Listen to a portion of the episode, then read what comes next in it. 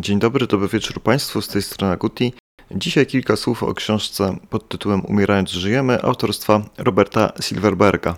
Książka ta została napisana w roku tysiąc dziewięćset siedemdziesiątym drugim, a jej akcja toczy się cztery lata później. Jeżeli chodzi o zarys fabularny, to poznajemy Dawida Selika. Jest on w wieku czterdziestu jeden lat, w chwili kiedy rozpoczynamy książkę i obecnie zarobkowo zajmuje się pisaniem na zaliczenie prac semestralnych dla studentów. Jednak nie jest to do końca zwyczajny człowiek, ponieważ posiada dosyć niezwykły talent, mianowicie potrafi czytać w myślach. Niestety jego talent zamiera. W związku z tym bohater jest wewnętrznie podzielony z powodu tej straty, ponieważ z jednej strony jest to niejako dla niego przekleństwo i chciałby się go pozbyć, a z drugiej strony błogosławieństwo i chciałby ten dar właśnie zatrzymać.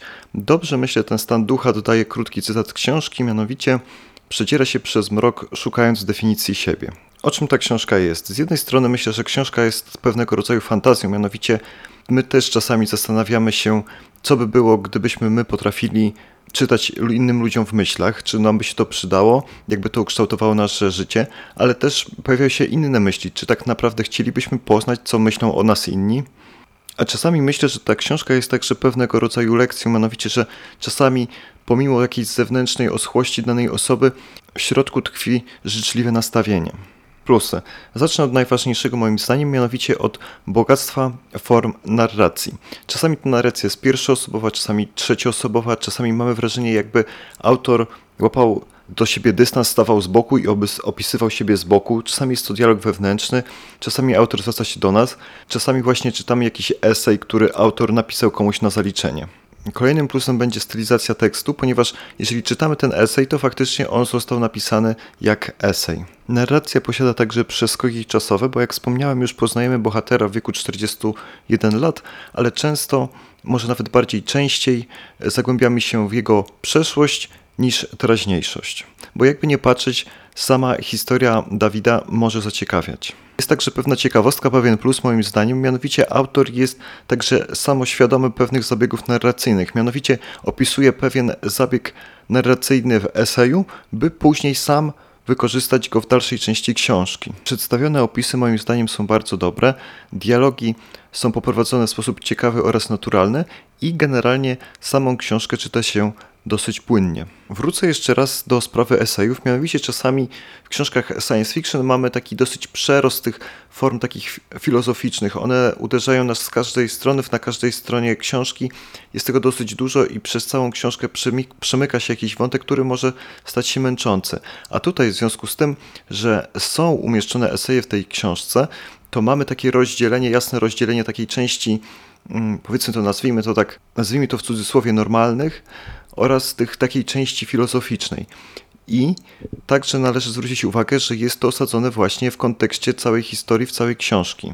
Więc nie mamy takiej sytuacji, że bohater nagle usiadł sobie na ławce i zaczął myśleć o procesie Kafki i że to dzieło literackie odnosi się być może jakoś do jego sytuacji. Nie. Mamy esej, w którym właśnie on porusza problematykę procesu Kafki, ponieważ takie zostało zlecenie od studentów i po pierwsze jest to właśnie uzasadnione fabularnie, a po drugie to my mamy szansę sami zastanowić się nad tą zależnością. Czy faktycznie jest jakaś zależność pomiędzy Dawidem a bohaterem dzieła Kafki, czy może nie. Więc tu należy także podkreślić, że autor koresponduje z innymi książkami, przy czym niekoniecznie tylko w esejach. Przejdźmy zatem do minusów. I tak jak w plusach zacząłem od narracji, tak samo zacznę również w minusach. Moim zdaniem jest to narracja bardzo ciekawa, ale także wymaga nieco uważności. Dla mnie jak najbardziej jest to plus, ale myślę, że niektórych czytelników może zniechęcić, bo jednak jest to coś innego niż taka bezpieczna, klasyczna narracja trzecioosobowa. Idąc tym tropem, historia przedstawiona w książce dzieje się w Ameryce, więc dla niektórych czytelników odniesienia właśnie do lokalnej sytuacji politycznej bądź popkultury mogą być po prostu niezrozumiałe bądź nużące.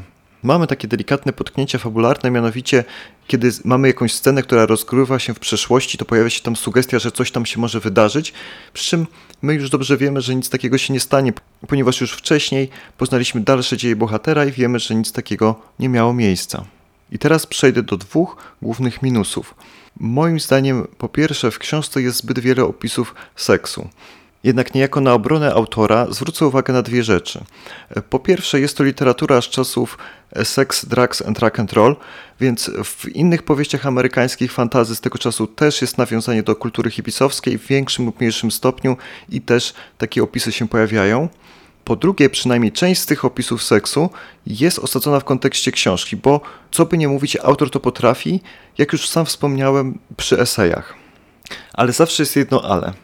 Powiem tak, na początku nie liczyłem tych wystąpień, no bo wiadomo, zawsze może się coś takiego trafić, człowiek też na to jakoś tam mocno specjalnie nie zwraca uwagi. Później zacząłem, bo wtedy pomyślałem, że to jednak jest jakaś tendencja w tej książce, a potem przestałem, bo potem było już tak tego dużo, że już machnąłem ręką i już mi się nie chciało nawet tego notować. I myślę, że takie pewne zmęczenie tym tematem oddaje pewien fragment. Hej, oto list od Emmy. Emmy, która uwolniła mnie od mego butwiejącego dziewictwa wiosną tysiąc dziewięćset pięćdziesiątego trzeciego roku. Chcielibyście wysłuchać tej historii? I powiem tak, ja już po siedmiu, ośmiu innych opisach, ponieważ to był ten moment, kiedy jeszcze liczyłem te sceny, nawet za bardzo szczególnie nie miałem ochoty, bo miałem świadomość, że ta scena no nic za bardzo nie wniesie do historii.